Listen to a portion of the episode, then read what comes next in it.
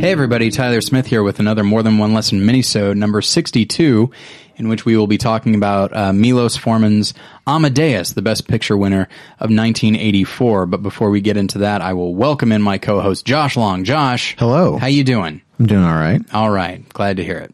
So let's just jump right in. I don't feel like any small talk. All right. Mostly because this is the second one of these that we're doing in a row. Well, that's true. So I've wasted all my small talk in that Out of Africa episode. So we are talking about the film Amadeus, which I actually rewatched to prepare for this. I had not seen it in many years, probably over 10. And though I did have actually a pretty good memory of it, I was glad that I was glad to rewatch it. I think it is a great movie. I think it is absolutely deserving of Best Picture. I say that having only seen one of the other nominees, but yeah, I'll talk more about it in a moment. But are you a fan of Amadeus? I am. All right. Why? Hey, Josh. He made some good music. Why do you like Amadeus, the movie? Oh, the movie. Yeah. Oh, no, I hate this movie. Oh, okay. No, just kidding. No, I like this movie a lot. I'm trying to remember if I've seen... I must have seen it more than once, because as much as I remember about it, I can't... Because the first time I saw it was in high school, so I must have seen it again since then to remember as much as I do. Mm-hmm. But yeah, no, I remember, the first time I saw it being in high school, I found it a little unsettling, cause it's a rather depressing movie. But I think the ideas being explored are really interesting. I think, it's an interesting example of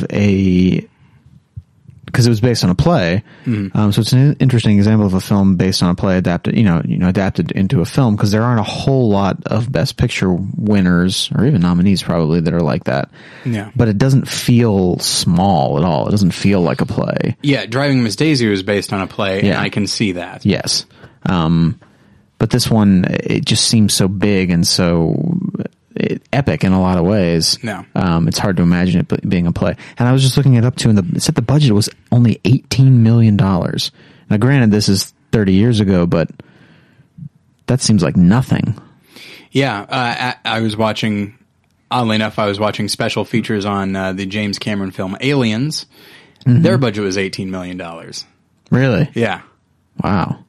I guess you could. So we just waste a lot more money than we used to. Is the point? I think it would appear from what I heard from one of the producers of Aliens, and I think maybe one or two others, that these days $18 million is like barely the marketing budget, and so I feel like there's a lot more. There's a lot more required as according to the studios, a lot more required to making a movie. Yeah. And also, like, with visual effects being what they are now, as opposed to practical effects then. Like, undoubtedly, Aliens, I don't know why we're talking about Aliens, I apologize. Like, I'm sure that and Amadeus had huge crews, but it's all very practical stuff. And so they are sort of required to work within their budget. Whereas I think, from what it sounds like, I mean, you watch any superhero movie these days, and the credits go on probably a solid 2 minutes longer than movies of the past, even like special effects extravaganzas. And it's just, and there's just a huge block of names for when it says animators. And it's just this, just a wall of words. It's just so many people, many more people. And so I think it might be that. I wonder if it happens sometimes where the rest of the movie is made, and then those companies just have the producers over a barrel, and they're like, yeah, actually that's going to take us this much longer, or we have to hire 50 more people or something. I don't know. Like it seems kind of insane. It's almost like you're making two movies, you're making one movie that's a bunch of people on a green screen stage, and then you're making another movie that's everything that's around them. It's like you've combined a Pixar movie with a, practical effects action movie. Well, if you're lucky. I mean, some movies, there's almost no practical effects at all. Oh, yeah. The bad ones. Star Wars prequels, for example. And for people who don't have a frame of reference for budgets necessarily, a Transformers movie is going to cost $250 million. Yeah. That's about what they're at. So $18 million is a drop in the bucket. That's nothing. Yeah. I mean, even like, I don't know what that is adjusted for inflation, but even so. Yeah. Like, even if inflation was double or triple what it was in 1985. Yeah. Or four, pardon me. Yeah, 18 is nothing. And Amadeus is a period film where they're building sets. Yeah. They're... elaborate costumes. I mean, a lot of this takes place in palaces, like emperors' palaces. Yeah. And you're seeing stage productions with a lot of costumes there and that sort of thing. And so, I mean, I guess they didn't have to pay any money to license any music, so I guess there's that. Maybe that's what they figured out. It's like, I don't want to pay to license any music. Hey, I know what we'll do. Let's do a biopic of a classical composer. We'll just use his music. If they'd used all like Haydn for the Transformers, they could have made that movie for $20 million. Absolutely, absolutely. I wish I knew who the composer of the Transformers films was, because then I would be like, oh, that guy, he requires so much. But yeah, so it's when you look at that and you realize like, oh my gosh, this is amazing what they managed to achieve. But when you think about it, I mean, it's just so opulent. The film won, among other things, it did win art direction. It did win costume design and sound and makeup, along with other things. But yeah, the stuff that really puts you into that world and feels lived in. They had to make that happen with a very small amount of money. I don't know how they did it. But the film is very effective as a result. And it's all about Wolfgang Amadeus Mozart and his relationship with Antonio Salieri, who is the court composer for the Emperor of Austria. Was it Austria at the time? I think so. Because it all takes place in Vienna, so I only ever think in terms of Vienna. But it's right. But I don't remember. Was there Prussia? Could have been Prussia at that point. So I don't recall. I apologize, everybody. Apologies to current Austrian listeners. But yeah, so and it's told from the point of view of Salieri. And Salieri was a real guy. He was a composer. He wrote a number of operas. He helped shape what opera is as an art form. Mm-hmm. But people don't remember him. They remember Mozart. They remember his music. Even people that don't like classical music, if you play some of Mozart's better known pieces, they'll know it instinctively. They might not be able to say who wrote it. I might not be able to say who wrote it, but I've heard it. And this is actually something demonstrated at the beginning of the film when an older Salieri is talking to a priest and he has a piano next to him and he plays some of his own pieces and the priest is like, I'm sorry, I don't know that.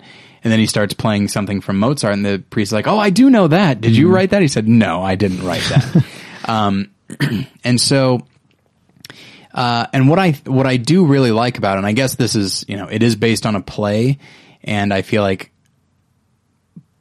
there's something about plays. I think a good play and will be inherently character based and dialogue driven, and will often is willing to go deeper than most films. Yeah. So this is based on a play, and so it stands to reason that in the middle of all this opulence, the characters don't get lost. In fact, they're magnified even more. Because it would be easy to have them lost in this sea of, beautiful places and ornate costumes and all that. Yeah.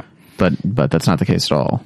Like, what you remember is Salieri's inner torture more than anything. And you remember Mozart's crazy laugh and just his decadent lifestyle and his refusal to compromise and that sort of thing. So it's very much these two guys that you remember. There are other characters and they are good. They're played well. But these are the two characters that you remember, which is as it should be. Looks like it was Austria at the time from what I can see. So and so the big push of the film is that Salieri has devoted his life to God. And by the way, there might be an actual a full episode of More Than One Lesson in this, because I think I had forgotten just how much Salieri prayed to God to give him talent. Yeah. But not merely talent. That's one thing, because he had talent.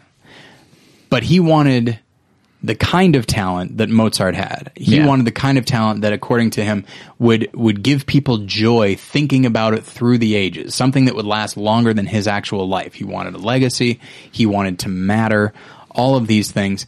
And even though he was given talent, he was a good composer. He wasn't a great one, but he was a good one. And tremendous success. You know, he was probably pretty rich. Yeah. And the emperor himself would turn to him for matters of, music appreciation and that sort of thing. So, I mean, in many ways, like, he's doing pretty well, but he's not doing... talent-wise, he's not doing as well as Mozart, and that eats him up. Because that's the thing; he's a good enough composer. There's a thing that I've read many, many times, is that it's not merely that he's a good composer and he'll only ever think a certain way.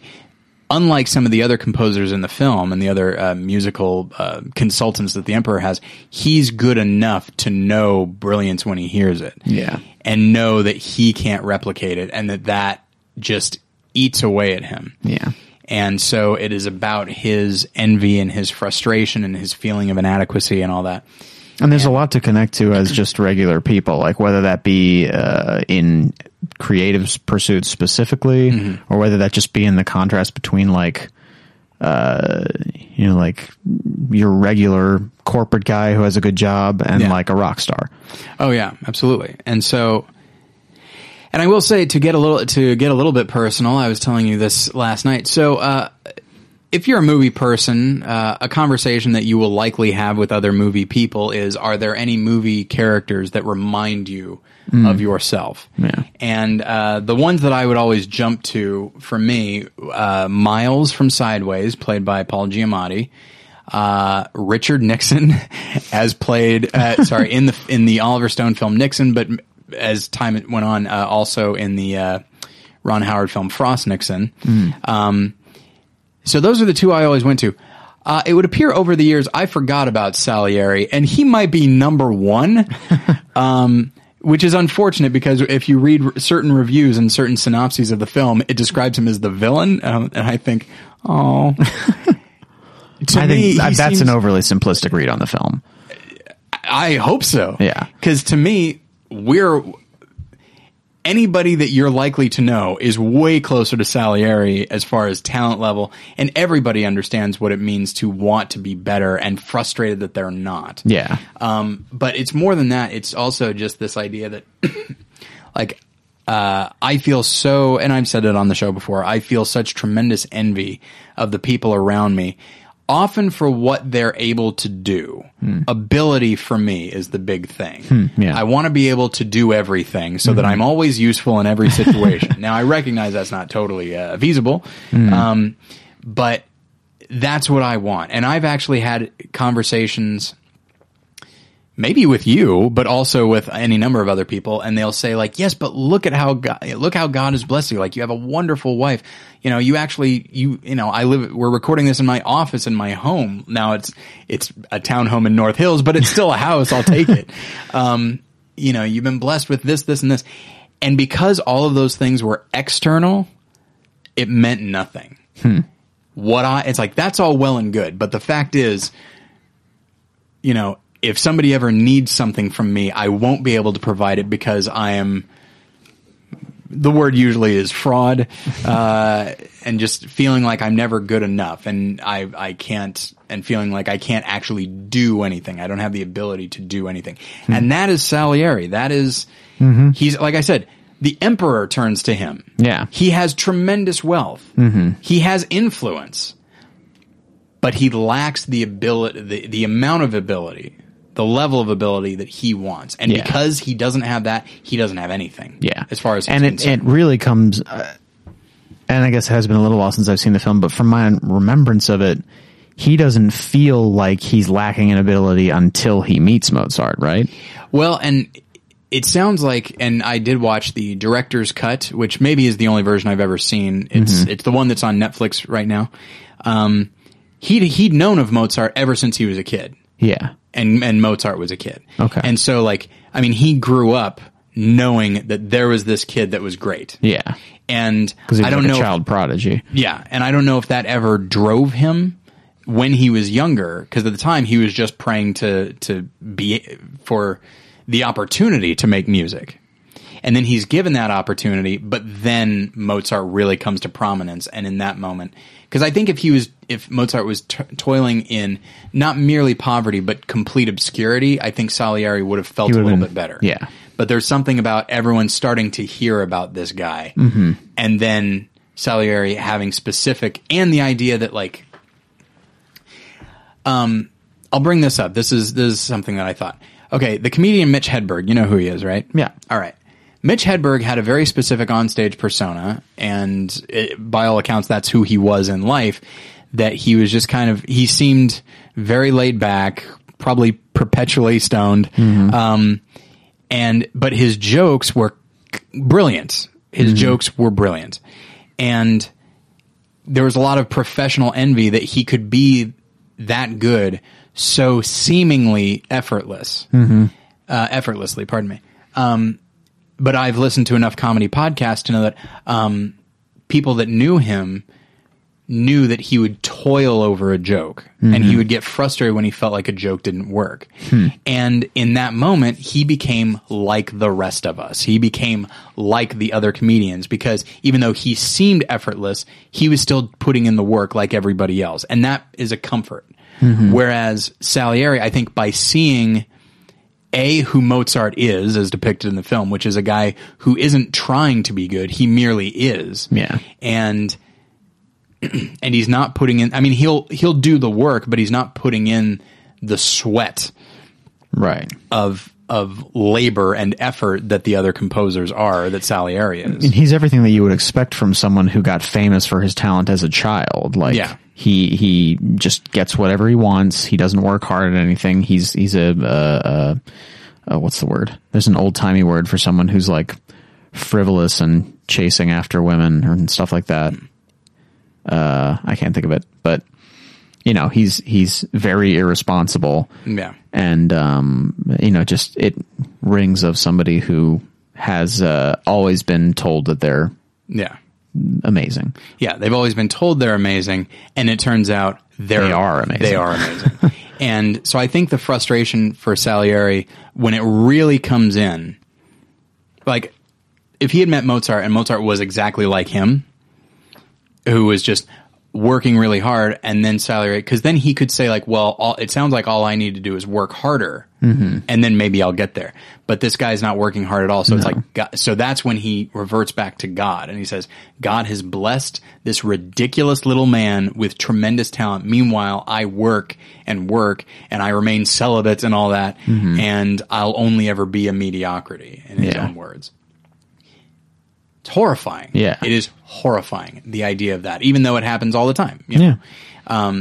There are people who just, and by the way, like it's similar to a line that I've quoted from Frost Nixon that really resonates with me personally, which is towards the end. Did you ever see it? I forget. No, I've never seen it. I will lend it to you. I think you would enjoy it tremendously. But first you got to watch Murder on the Orient Express. Among other things. Among other things, yes. But there's a scene at the end when Nixon is talking to David Frost, and he's saying like, those cocktail parties and stuff that you go to, those social events, do you actually enjoy those? And David Frost says, yes, I do. And then Nixon says, you have no idea how lucky that makes you. Just the idea that like somebody can, because Nixon was kind of solitary and just didn't really enjoy people that much and constantly felt judged by people. And thus, if he were to go to those types of parties, he would just feel so uncomfortable in his own skin. And mm-hmm. And according and based on, and oddly enough, that's actually also based on a play. But so in his view, like Frost's ability to socialize, has made him a much happier person, and one that's much more adaptable to situations, and one that, whereas like, you know, Nixon is very aware that he's hated by people and all that. And so I feel like,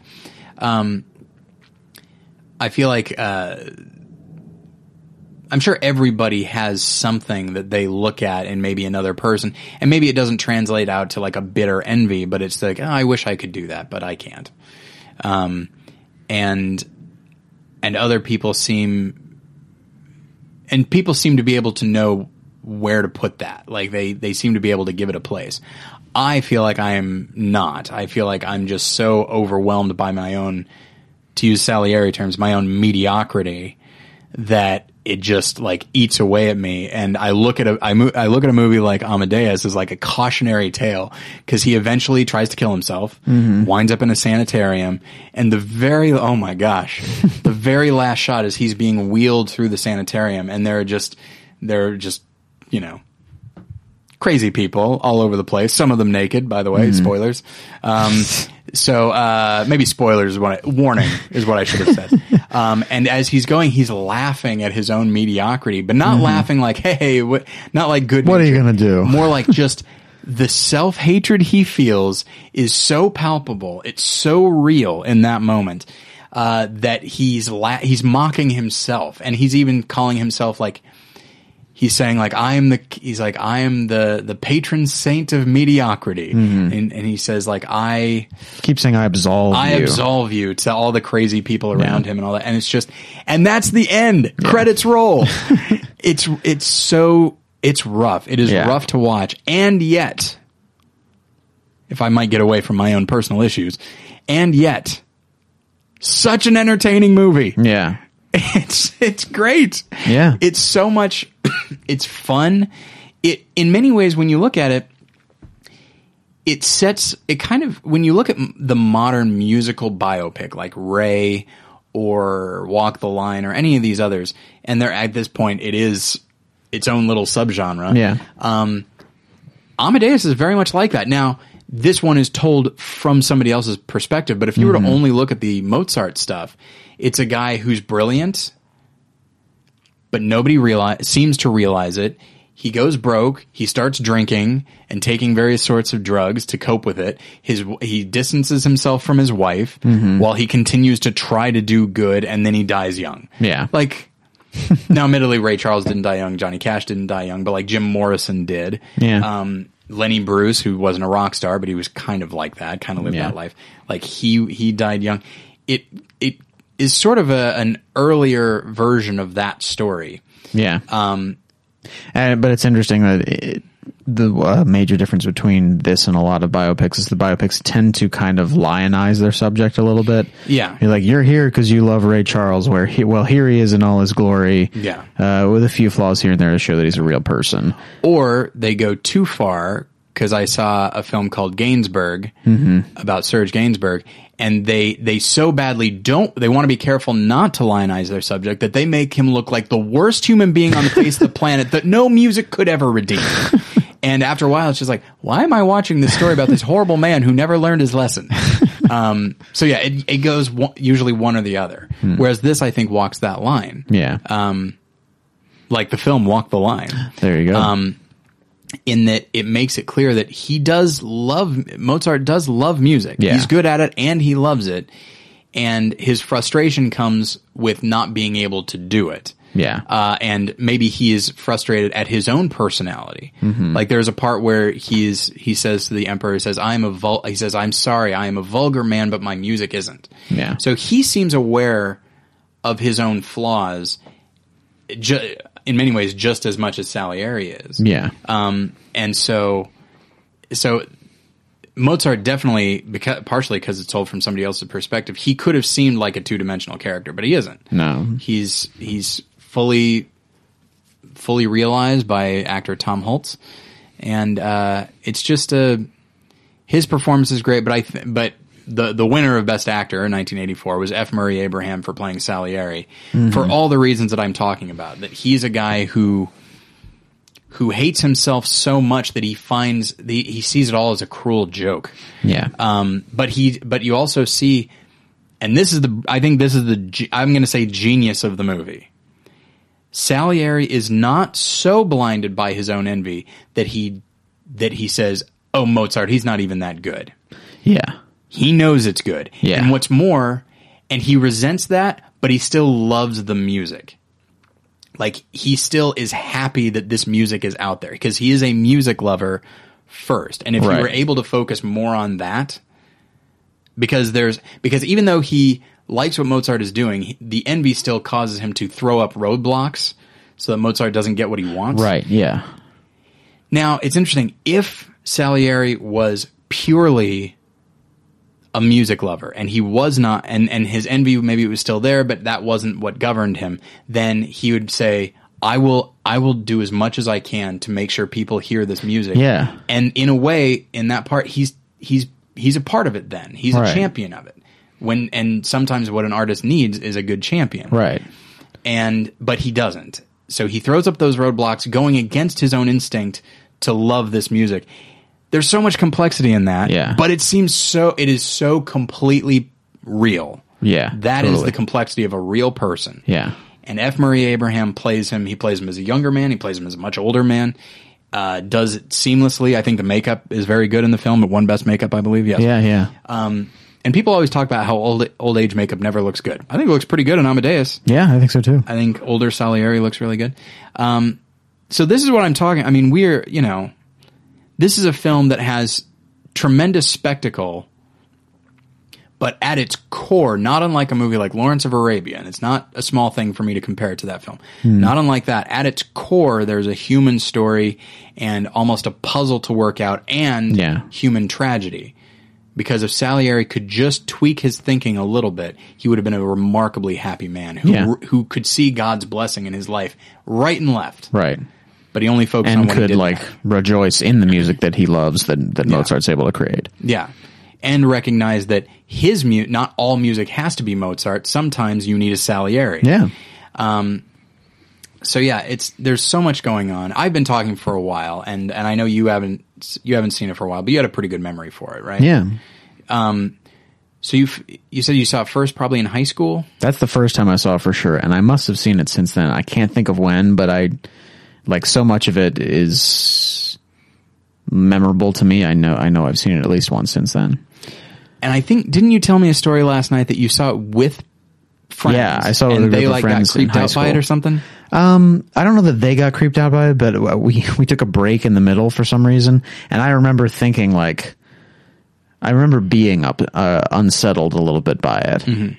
I think I may have even been thinking, I don't know if I want to see the rest of this movie. Interesting. But, obviously glad that I did. Yeah. And, but yeah, I think it is unsettling. And I think the fact that even I was gathering a lot of the unsettling stuff from it, even as a high school kid, Oh yeah. Shows that it has some power to the story that. Salieri's story is universal. I mean, yeah, I can't think, frankly, I can't think of a more high school idea than, oh, I wish I was that person. Yeah. Yeah, it's true. Theoretically, you should grow out of that, but some of us don't. But yeah, it's. Was there anything that really clearly, I've talked about what personally resonated with me. Is there anything that about the film that just really there has to have been a reason that you felt unsettled. Yeah. I feel it's those same things. I think that's the biggest strength of the movie is this the conflict that Salieri is having, where he. Isn't what he wants to be, and kind of lets that rule him so much that he doesn't he becomes miserable. And it even in getting rid of Mozart, he didn't really get rid of him, but he outlives him, but it's not good enough. Nothing's ever gonna change the fact that he's seen something that he's not, and will eternally compare himself to that. Yeah, and that's really. Unsettling. especially with the ending. The ending is him just feeling, I don't know, feeling crazy, feeling do they specifically talk about him having turned against God at the end? Because it feels like that. Oh, maybe not at the end, but early on. So they will frequently show him praying to his crucifix on the wall. And at some point, he's looking at the crucifix and simply says, "We are now enemies." Yeah. Because he hates the idea that God would so bless this other guy who's done no effort. Yeah. And that, that he would not bless him. Yeah. And that's another interesting concept too, which we didn't talk a whole lot about, but it's just the idea of seeing yourself as the faithful one. Yeah. And, there's probably a lot of false things in in Salieri's faith as that character, but at the same time, he's certainly not what He's certainly not what Mozart is, you know. He's certainly not carousing with women and getting drunk and being vulgar, like you said. It's a little prodigal sonny, if you want to look at it that way. Yeah. So that's another layer of his character is questioning that and having that anger of why, if I'm the one who's doing everything right, is he the one who gets and not even the fame, because eventually he falls out of favor with the fame, but it's the talent. Yeah. And you know, and you're a creative person. Do you feel like on that level, whether it be like on either side of Salieri, either the art lover and the music lover, or the other side, which is, oh, I wish I could be that. Like, did the film resonate with you on either of those levels or both? Yeah, I think so. I mean, I think the idea of, I mean, I feel like we've all seen some kind of comparison to ourselves in whatever career that we have, where you say to yourself, I don't know that I'll ever be able to do that. I mean, especially at this point in culture where, you know, everything is available at all times on the internet. You can always find someone who's better at what you do than what you do, probably right now. So that's a difficult thing to deal with, you know? And I feel like this movie really digs into that the neurosis that comes out of that. Yeah, it's such a fascinating film. So looking at the other Best Picture nominees, because we do need to start wrapping up. The Killing Fields, A Passage to India, Places in the Heart, and A Soldier's Story. The only one of those I've seen is The Killing Fields, which I saw in high school. I remember virtually none of. I feel terrible about that, because I don't think it's a bad movie. I think it's probably great. I think I just saw it too young to really appreciate what was great about it. Huh. And I haven't seen any of those. I haven't seen it. And A Passage to India is directed by David Lean. Yeah. So I feel like, I should, and it's got Judy Davis, who's an actress I really like. Yeah. So I feel like that's one that should be a priority. I hear Places in the Heart is pretty good. And then, I looked into A Soldier's Story, and, I was watching the Siskel and Ebert, If We Picked the Winners, from 1984. And they actually both said that Soldier's Story should not have been nominated for Best Picture. Really? Interesting. But 84, boy, oh boy, there were a lot of great movies that year, and certainly a lot of movies that we now remember. I think maybe my favorite movie of 1984 is Wim Wenders' Paris, Texas. Okay. Which I think is a marvelous film. Yeah, that is a good one. And I really love it and relate to it. But I'm going to go real quick and kind of, I'll cherry pick these a little bit. Ghostbusters was 84.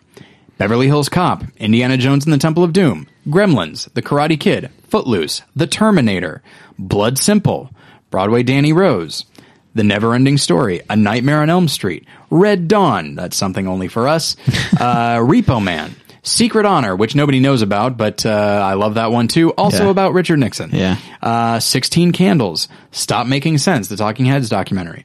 Stranger Than Paradise, Jim Jarmusch's first, not his first film, but like his first distributed film, I believe.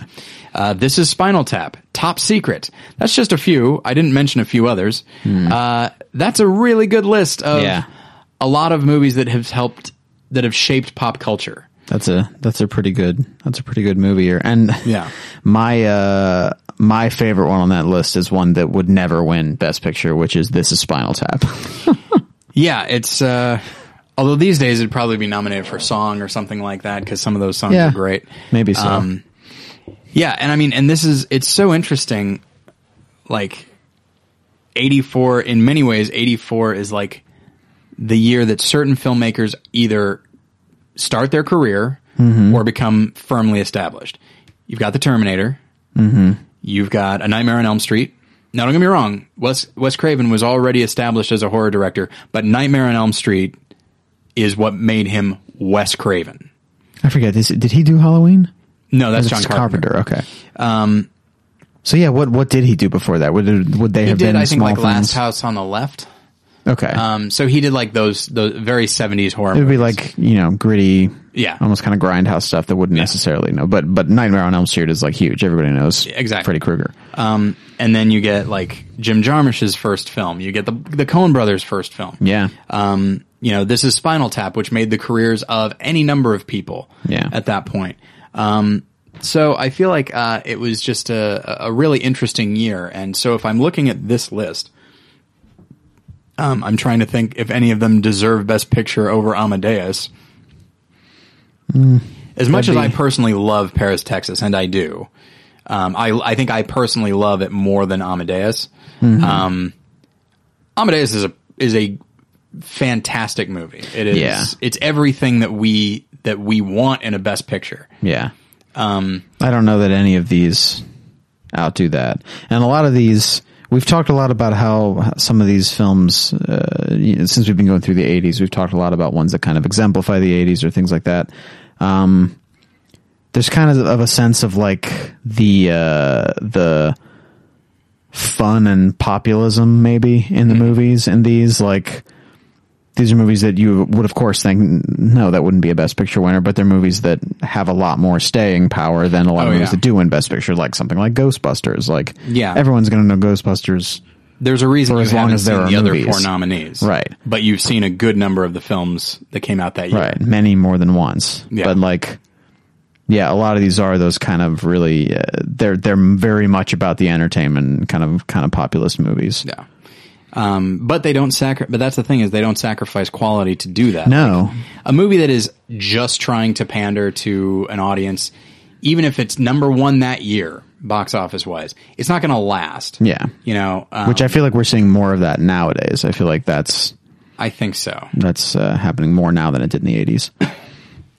And, you know, and that's the thing, is I feel like, especially because there are certain, I think studios only think in terms of, opening day. Mm-hmm. Certainly these days, I think probably back as far back as maybe 20 years ago, maybe earlier, definitely earlier, but maybe even a little bit later than that. Like, there's still the concept of word of mouth. Yeah. A film staying in theaters and growing a following. Whereas now it's very much, it needs to be number one at the box office. If it isn't, we consider it a failure. Yeah. And that's the end. And so it's a very, it's very short-sighted. Yeah, because a lot of the ones that the people do end up talking about are the ones that I mean, still even nowadays have that word of mouth, where they start at, you know, they don't even start close to number one, but then they work their way up the list as the weeks go on. Yeah, it does happen from time to time, and that's the thing, is like, you know, when I look at like the number one movies of like the last few years, it's often, you know, well, there's the Transformers films, but as far as like the movies that people really like. When I look at the Marvel movies, for example, they will be notable because of what they did, which is this series of films. No, you don't need to see all of them. You can pick the one you like. You can pick, I like Thor, I'm going to watch the Thor movies. I don't really like Captain America, I won't watch those. And then maybe I'll watch the Avengers films when they all come together. But that they all do work together as well. That's something that hasn't really been done before, and so it will be noted for that. And then the handful of the Marvel movies that are good. I think the first Iron Man is good. I think the second Captain America is good. I think the Avengers is very good. I don't think anybody will think back on the Thor movies as their favorites. I think they'll view them as necessary to the larger series, and that's about it. And so, yeah, there's just not a lot. Like, in the end, staying power is whatever is good. Yeah.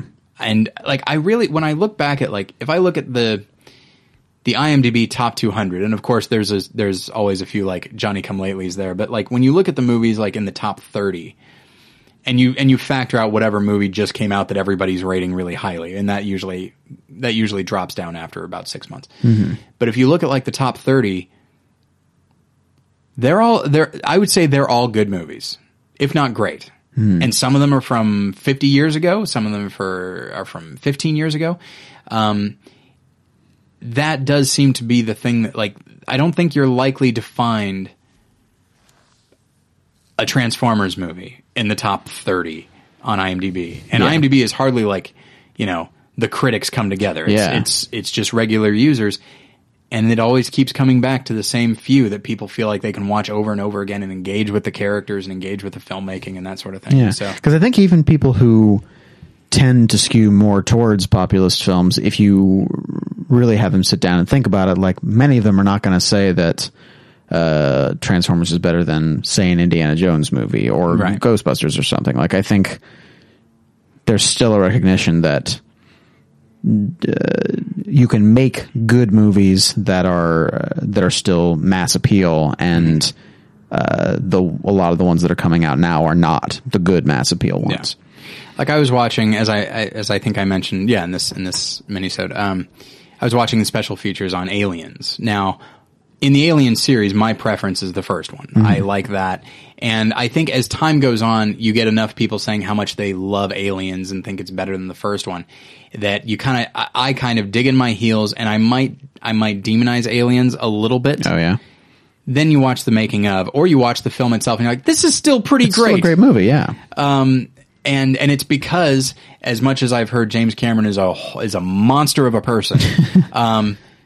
And while I tend not to like the way he writes, like, he does have a vision of what he wants, and he's going to get it.